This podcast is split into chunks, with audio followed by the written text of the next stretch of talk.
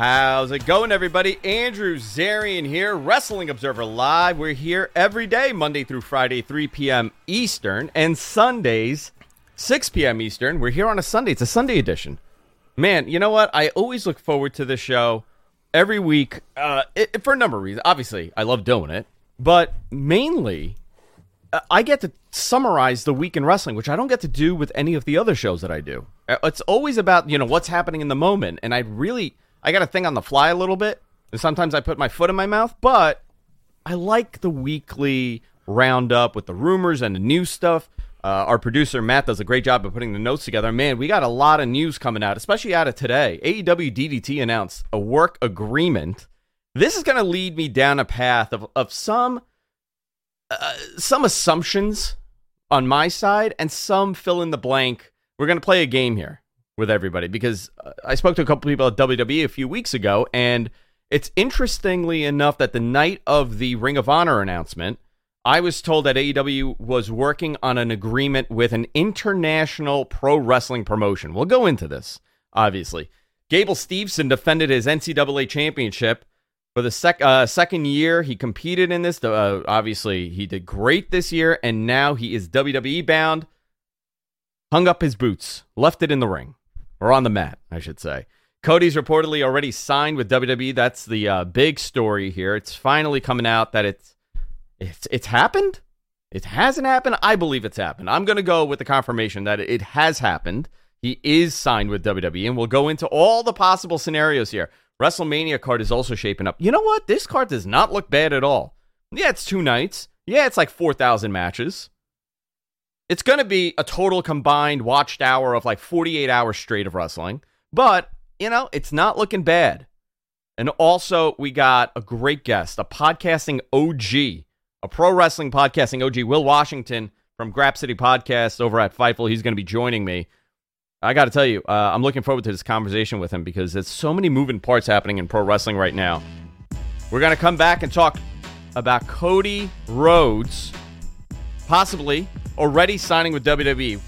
Andrew Zarian here, Sunday edition Wrestling Observer Live. We'll be back right after this. Wrestling Observer Live. Andrew Zarian here. I can feel it. I'm feeling it today. I'm pumped. 10 cups of coffee. My kid's knocking on the door while we're getting ready for the show. It's a total chaotic scene here. But joining me today, listen, a dude that I have tremendous respect for, admiration for, an OG in the world of professional wrestling podcasting, Will Washington joining me. Everybody, what's going on, Will?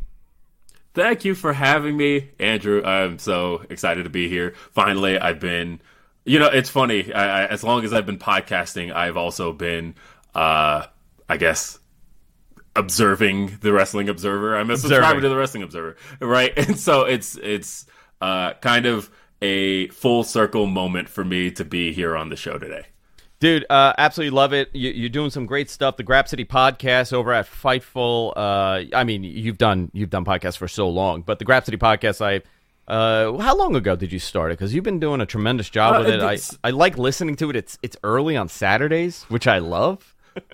I know. I love getting my podcasting because I late night podcasted for 16 years, and to have launched Grapsody as a Saturday morning show and to have the rest of my days is definitely different. And my wife really appreciates that. Mine too. Grapsody, my wife too. We started Grapsody about 6 months ago, so it hasn't been that long. But before that, I had been hosting podcasts for over 16 years, and I did RBR Weekly Wrestling Talk for 16 years, and then beyond that, I hosted other shows in between. I did Now Playing Now for many years as well, so I've been podcasting since podcasting was a word. I love it. And it's pretty much ingrained in me. I'm 34, right? So like when I say I've been podcasting 17 years, that means I've spent the majority of my life doing so, which is just insane. I love it. I'm 38, so kind of the same generation of pro wrestling, and this kind of goes right into some bad news that I didn't talk about at the top of the hour when we started, but Scott Hall passing away. We got confirmation during Monday Night Raw that he had passed away. It's such a sad story. The more details you hear about this, the sadder it gets. He had fallen a few days prior and to getting surgery. He ended up having to get hip surgery. He broke his hip and he fell, and he was apparently stuck like that for a number of days. And that's a story that's coming out. And it was so bad that people couldn't get in touch with him. He couldn't reach a phone. And Diamond Dallas Page actually showed up at his house and found him on the floor. I believe Sean Waltman, X-Pac, put out a, I don't know if it was a quote of him talking about it or an actual post, but he said that Scott, wasn't doing too great the last couple of years. The pandemic, I believe the exact words were, did him in. He had lost a lot of weight. He was drinking again. There were some issues, but my heart breaks about this because, growing up, that was... Like, Scott Hall was a major part of my childhood. Like, that whole Razor Ramon thing, I connected with that character for some reason. My father loved it. We would do the whole Chico thing, and he would always, it was just, it's one of those moments where you stand back and you're like, the pop culture references, the impact he's made on pop culture over the last 20, 30 years, it's unbelievable. And it really bothered me. More than I thought it would. It affected me. How did you feel about this, Will? Because, listen, you're 34, I'm 38. We grew up with the same generation of wrestling, and this is a big blow.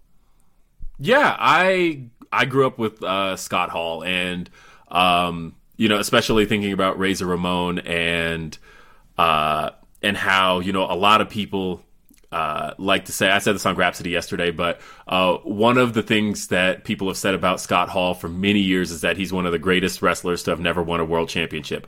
But what made Scott Hall so cool was the fact that you could tell that didn't bother him at all. Like, that's how cool Scott Hall was. And for me, he affected so much of my wrestling fandom in that, not just from the Razor Ramon side of things, which you just talked about, but from the WCW side of things. The fact that when he jumped on that Nitro, that's still one of the most iconic moments I could ever recall watching wrestling as a kid. Seeing him all of a sudden not Razor Ramon anymore. It's like, in that first statement he makes of the, you know who I am, but you don't know why I'm here. That line was so iconic because literally everybody watching that knew who he was, did not know why he was here, did not know why this guy is standing here in denim all of a sudden. And the fact that even that deep into his career, he was able to reinvent himself again. Because Razor Ramon was not the start of his career, right? And that was a reinvention. And then he comes in, reinvents himself again as Scott Hall. No, that affected me huge because, when you think about the NWO... and what the NWO did for professional wrestling and how much it changed the perception of pro wrestling in the 90s and how cool it made pro wrestling, and how, Hogan was the big force in what cemented the NWO, and Kevin Nash was obviously a major piece, especially as the NWO broke apart. But the starting piece of the NWO is Scott Hall, and the NWO does not have that cool factor without Scott Hall behind it. And so, that's a tremendous loss. And that's one that, it had affected me pretty much all day Monday, just thinking about, because we hadn't gotten confirmation until Raw, but we had heard, Sunday night that, they were taking him off life support. So pretty much all day Monday, I just spent the day, just thinking about, him, his family, and everybody he's affected in pro wrestling. Pretty much everybody has a story to tell about how Scott Hall guided them, or, just he would take the time to talk to young wrestlers and give them that little just piece, just a little bit of wrestling wisdom that he carried with him pretty much and all the years. What a book. I mean, he was wrestling brilliant. If you look at it that way. And also the transition at that time period, and I always say the reason wrestling was hot, MTV, that whole MTV generation, the whole, extreme, everything was extreme. Everything was in your face, but also, hip hop culture was blowing up at that time. I mean, it was every top Billboard chart had a rap song in it, which was unheard of 10 years prior to that. And they played into that. They had that crossover, that cool crossover that was happening. And that's why there was such a pop culture icon still to this day, man. People walk around with NWO shirts. People walk around with Razor Ramon shirts. The influence on pop culture, mainstream or not, is extremely impactful from that era of wrestling. Still, we're seeing it 30 years later. Yeah, as far as because I think people who weren't around or alive at that point, or weren't paying attention at that point, really missed the gravity of how mainstream things like the NWO like truly were. Like, thinking about the crossover stuff with Karl Malone and Dennis Rodman. And like how much it appeared on The Tonight Show. Like, everybody knew the NWO. Everybody knew what was happening in pro wrestling at that point. And cool. As casual of a viewer as you were, even if you weren't watching or following pro wrestling, you knew it. And I feel like people knew Scott Hall. I had people calling me who haven't watched wrestling in 20 years who are like, wait, did I just hear Razor Ramon died? Yeah. Did I just hear Scott Hall died? Like, that was a name that meant a lot to a lot of people. Yeah, tremendous. Obviously our thoughts go out to the family and obviously all his close friends, because devastating news. But I wanted to take a minute and talk about it because I didn't get a chance to talk about it on the show last week because it was Sunday. Some other stuff, and then we're gonna go into the Cody story after the break because it's gonna take us some time to kind of dissect and better understand, what's going on here, and what his future plans in the company could be because there's so much going on. But I wanted to talk about this: Gable Steveson coming to WWE. It's happening. It's happening sooner than a lot of people thought. He defended his NCAA championship the other day. He left his wrestling shoes on the mat in the ring. And this was his send-off coming in. Do they have another Kurt Angle on their hands? What do you think? If not another Kurt Angle, then maybe another Brock Lesnar. Maybe another Brock, yeah. And, because I was thinking about the way Kurt was brought in versus the way Brock was brought in. And I don't know, personality-wise, what Gable brings to the table. But let's go to our break. But I want to get your thoughts on this. Wrestling Observer Live, Andrew Zarian here, joined by Will Washington. We'll be right back after this. Wrestling Observer Live, Andrew Zarian here, Sunday edition, joined by Will Washington. Grapsody podcast. Before the break, we were talking about Gable Steveson and what the plan with him moving forward is. I think they got a star. It's all a matter of how they play it out, huh? Yeah, I wonder how exactly he gets brought in. Because again, we do have kind of two formulas for this, as we were talking about before the break. Whether we can follow a more Kurt Angle type formula where his personality is really what defines who he is, or they do the Brock thing. Because I feel like he'll debut in more of a Brock fashion, and that he's brought in after WrestleMania, and. As far as he's concerned, do we just come in and showcase who he is intensely? Or, we were talking about during the break, the guy's got a personality and he's very charming. Is that the Gable Steveson we see on TV, or do we bring him in as more of a serious, intense wrestler? I don't know. You described it way better. The way that I put it is he's got a likable face. Yes. I see him and I go, what a great smile on that guy. I don't want to boo him.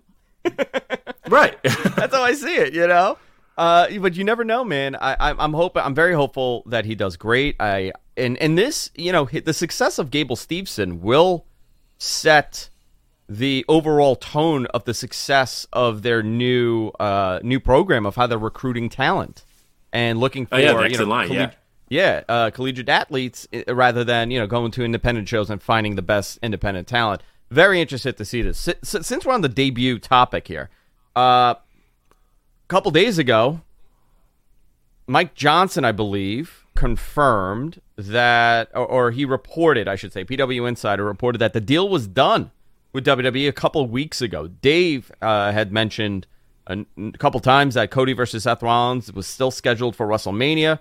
Fightful Select is reporting that he's scheduled for the night after WrestleMania. I think those are both coinciding with each other. I got a bunch of messages from people saying like, hey, what's the latest on this? What do you know? And nothing has ever changed with what I was told about the Cody deal. 4 weeks ago or 3 weeks ago, whenever the initial story happened, I was told he was coming. It was happening. They were working on the deal. When the story broke that, I believe it was a Friday that a story broke a couple weeks ago that said that, things were had fallen apart in the deal. When I reached out to a contact at WWE, I was told, and I quote, no truth to that.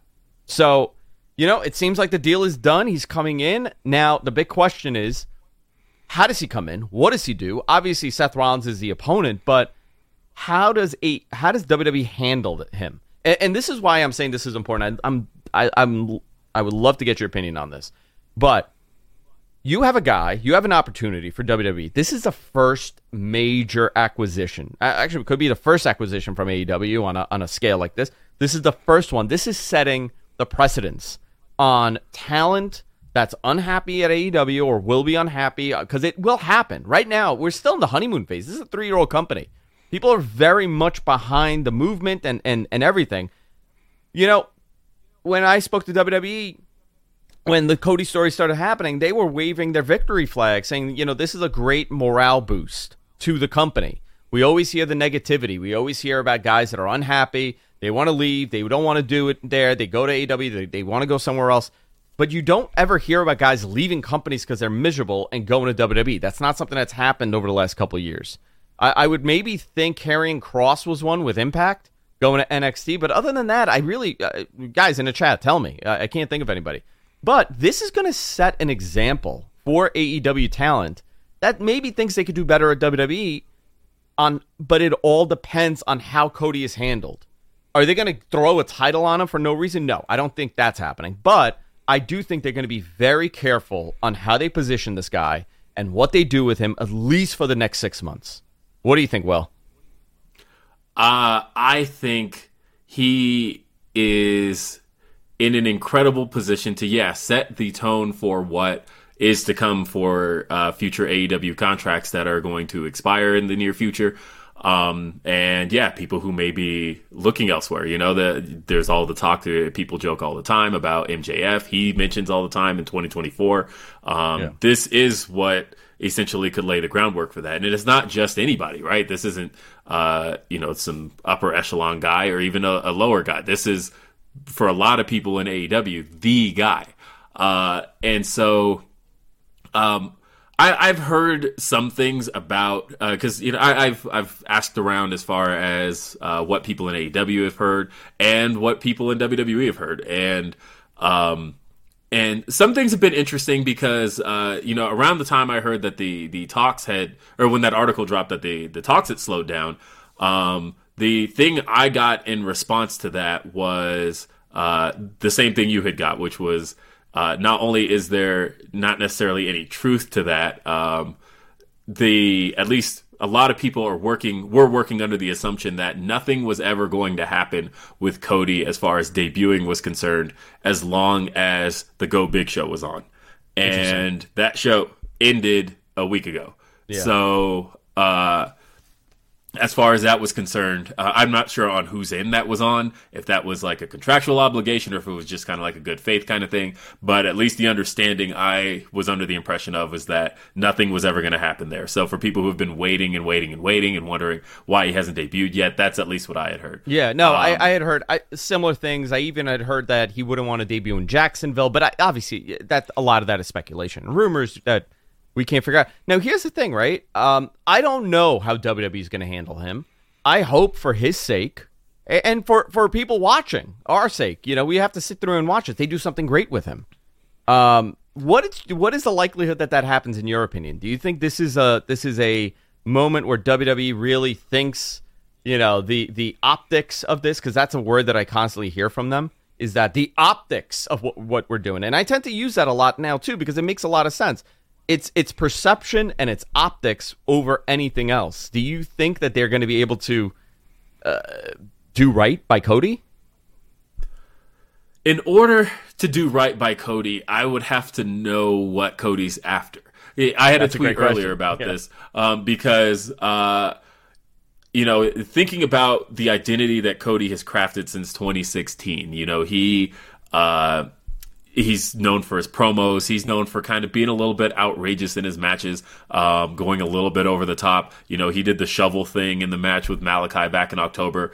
And talking about bleeding in pro wrestling, I don't think anybody's bled in AEW more than Cody. Yeah. The guy did color in a match with Jungle Boy that was literally announced like the week before. But So when I think about Cody and all the things that have kind of defined Cody over the last 6 years, almost none of that would fly in WWE. And so I almost wonder if the plan is to do maybe like a CM Punk type thing where like that's exactly what you're going for. You know, when you think about CM Punk in 2011, where he was kind of positioned as a character against the system. They actually allowed him to do a lot of those things that the traditional WWE superstar wasn't able to do. And what that did was that actually rallied a lot of the hardcore fans behind CM Punk as an anti-WWE figure. And if you were to do that with Cody Rhodes, because I've kind of been paying attention to his tweets a little bit. You notice he, even in like the last 3 days, he tweeted AEW fans are the best fans. And like thinking about if he's been signed for like 2 weeks and he's still tweeting stuff like that, that's kind of interesting. And I almost wonder if that's something by design to kind of help be that kind of character that is an anti-WWE figure, but inside of WWE. I don't know if that's how they're trying to position him. I can't see Cody... I mean, I guess I can because I've seen it before, but I can't see this Cody standing in the middle of a WWE ring talking about, I love the WWE universe. Welcome to Monday Night Raw. Like, that doesn't sound like who Cody's been for six years. And that's the thing, right? I listen, people evolve. People could adapt. Listen, you want me to play it out? I'm going to play it out here before anything else, before we go to break. And I want to get your thoughts on this. He debuts tomorrow, let's say, right? Tomorrow he debuts, on Monday. They set up the Seth Rollins match. He beats Seth, right? He comes out, who's next, whatever. There's a segment in the back, and it's Cody and Vince. And Cody says, I'm coming for your title. And Vince is like, no, but you got to go through somebody first, and it's Austin Theory. And then he says, you got to go through another person. And guess what? And there's the Vince McMahon match. It's not going to be McAfee and Vince. It's going to be Cody and Vince. That's the main event. Okay. They're going to run a 4-month program. Okay, every night, town after town, Vince McMahon and Cody Rhodes. Right? Isn't that a possibility? Absolutely. That's actually where I was thinking. I was perfect. Like, see, I know it's going to be Vince versus Cody in some way. I wasn't thinking a match, but honestly, I could absolutely see going Vince versus Cody. Yeah, I could definitely see them going down that route. Listen, this is all exciting stuff, right? Obviously, I'm half joking here, but I do think they're going to probably end up with Vince somehow. Another thing they could play into is the fact that he left because he contractually he can never get a title. And the most important thing in this business is a world championship. And he's here to get a world championship. Maybe he could play into that. Listen, there's a lot that they could do. I'm not going to dump on this yet. I want to give it a chance because I can't imagine... He left this pretty comfortable job, right? This very comfortable job that he was in. He had a job for life as long as he could possibly go. He wanted more. That's what it really comes down to. He wanted more than he had. And WWE was able to give, I guess, lead him and give him what he wanted. Or it's really going to set the tone? I'm going to ask you. Which do you think he comes out to, Smoke and Mirrors or Kingdom? Because I feel like that's going to set the tone for... I think Smoke and Mirrors. But I think Kingdom. You think Kingdom? All right. You know what? Let's do it. He owns it. All right. We'll put a stipulation on this. Wrestling Observer Live, Andrew Zarian here with Will Washington. Coming right back after this. Wrestling Observer Live, Andrew Zarian here, joined by Will Washington. Listen, when we go on break, we're doing like a whole separate show. Will and I. Yeah. We're having these best conversations about, about everything. We're all over the place here.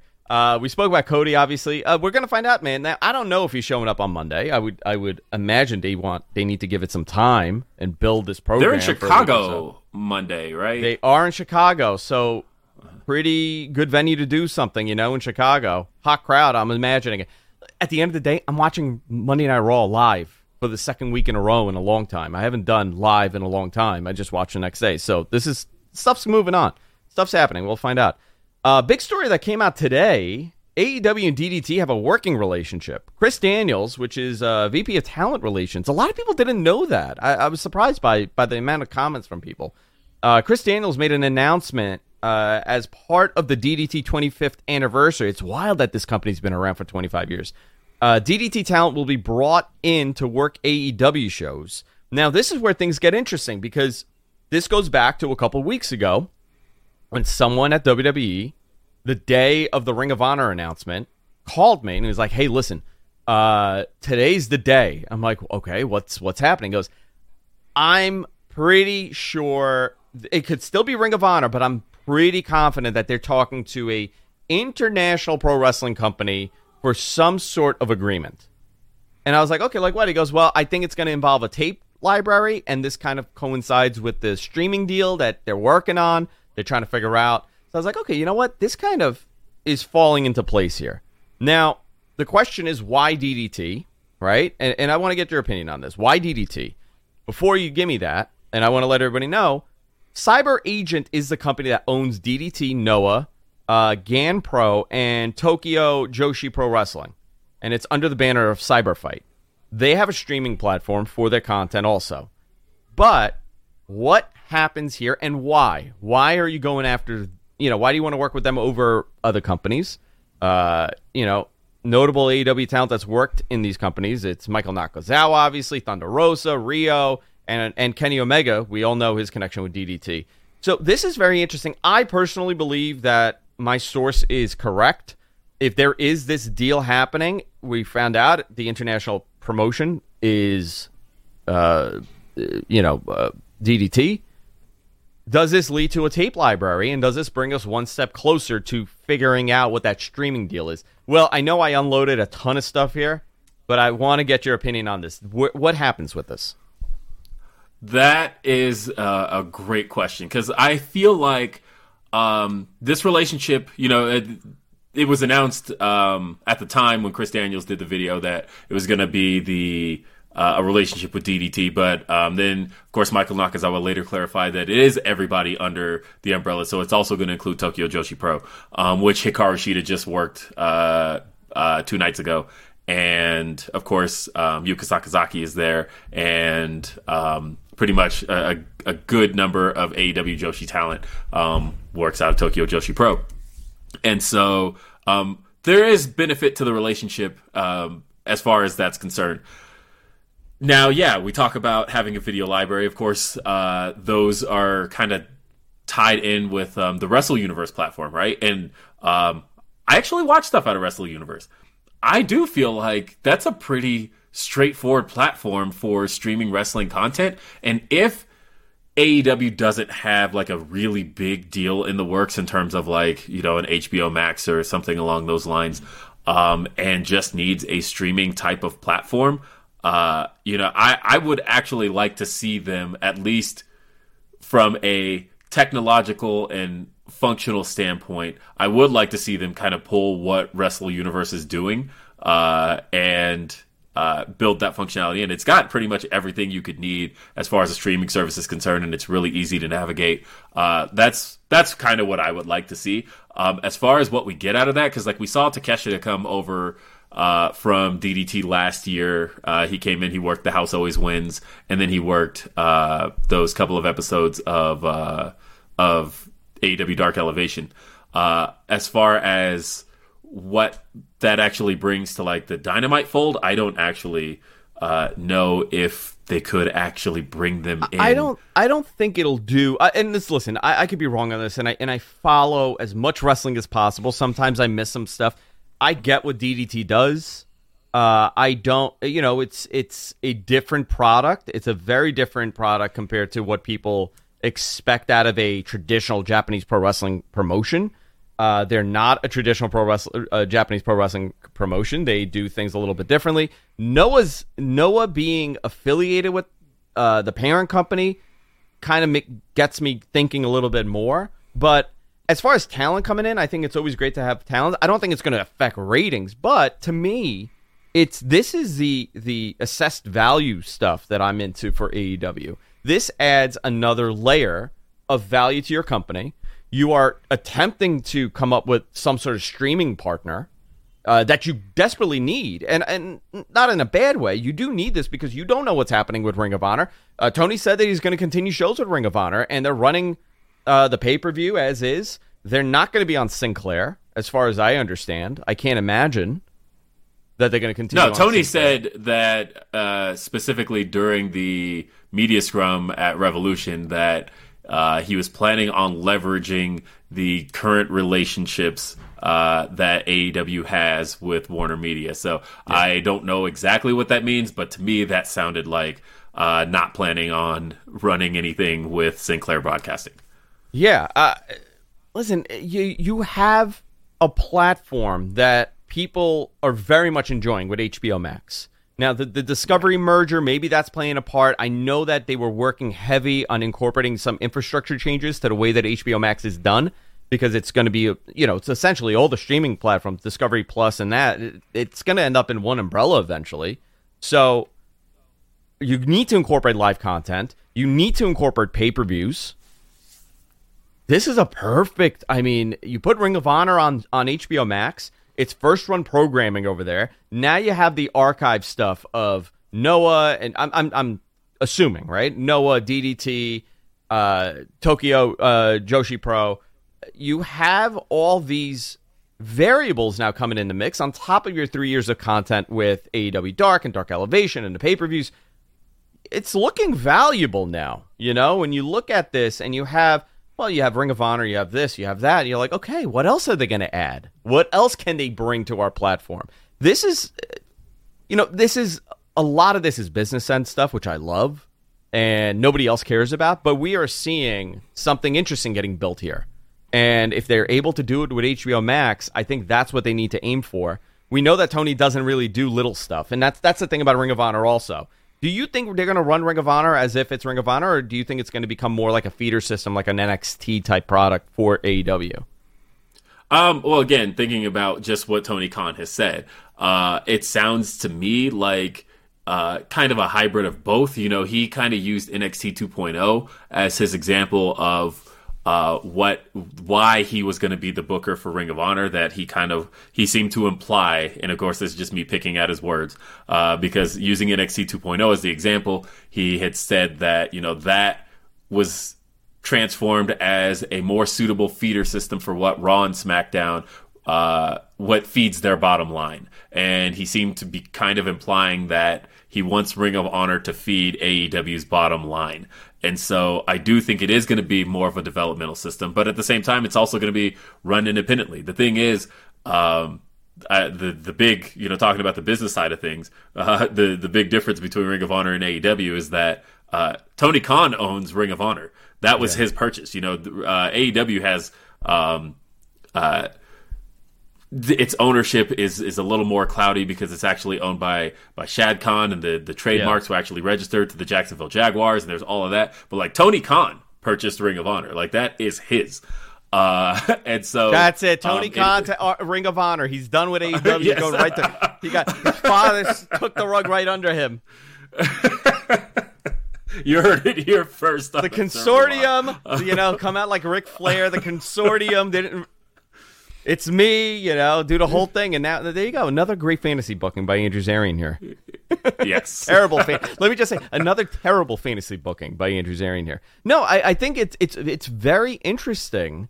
Now the question is, with TV rights deals, we know that WWE, at the time when they acquired WCW, could not put WCW on any other non-Viacom station.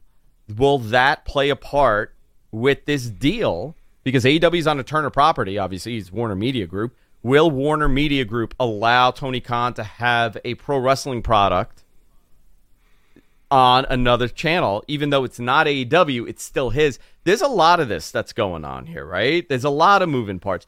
I'm going to tell you one great piece of advice. Not you, the world. I'm going to put this out there. No matter how independent you think you are, you still have somebody to answer to, and that's the people paying you. And those are the advertisers. That's your TV partner. That's, there are all these other variables that come into play.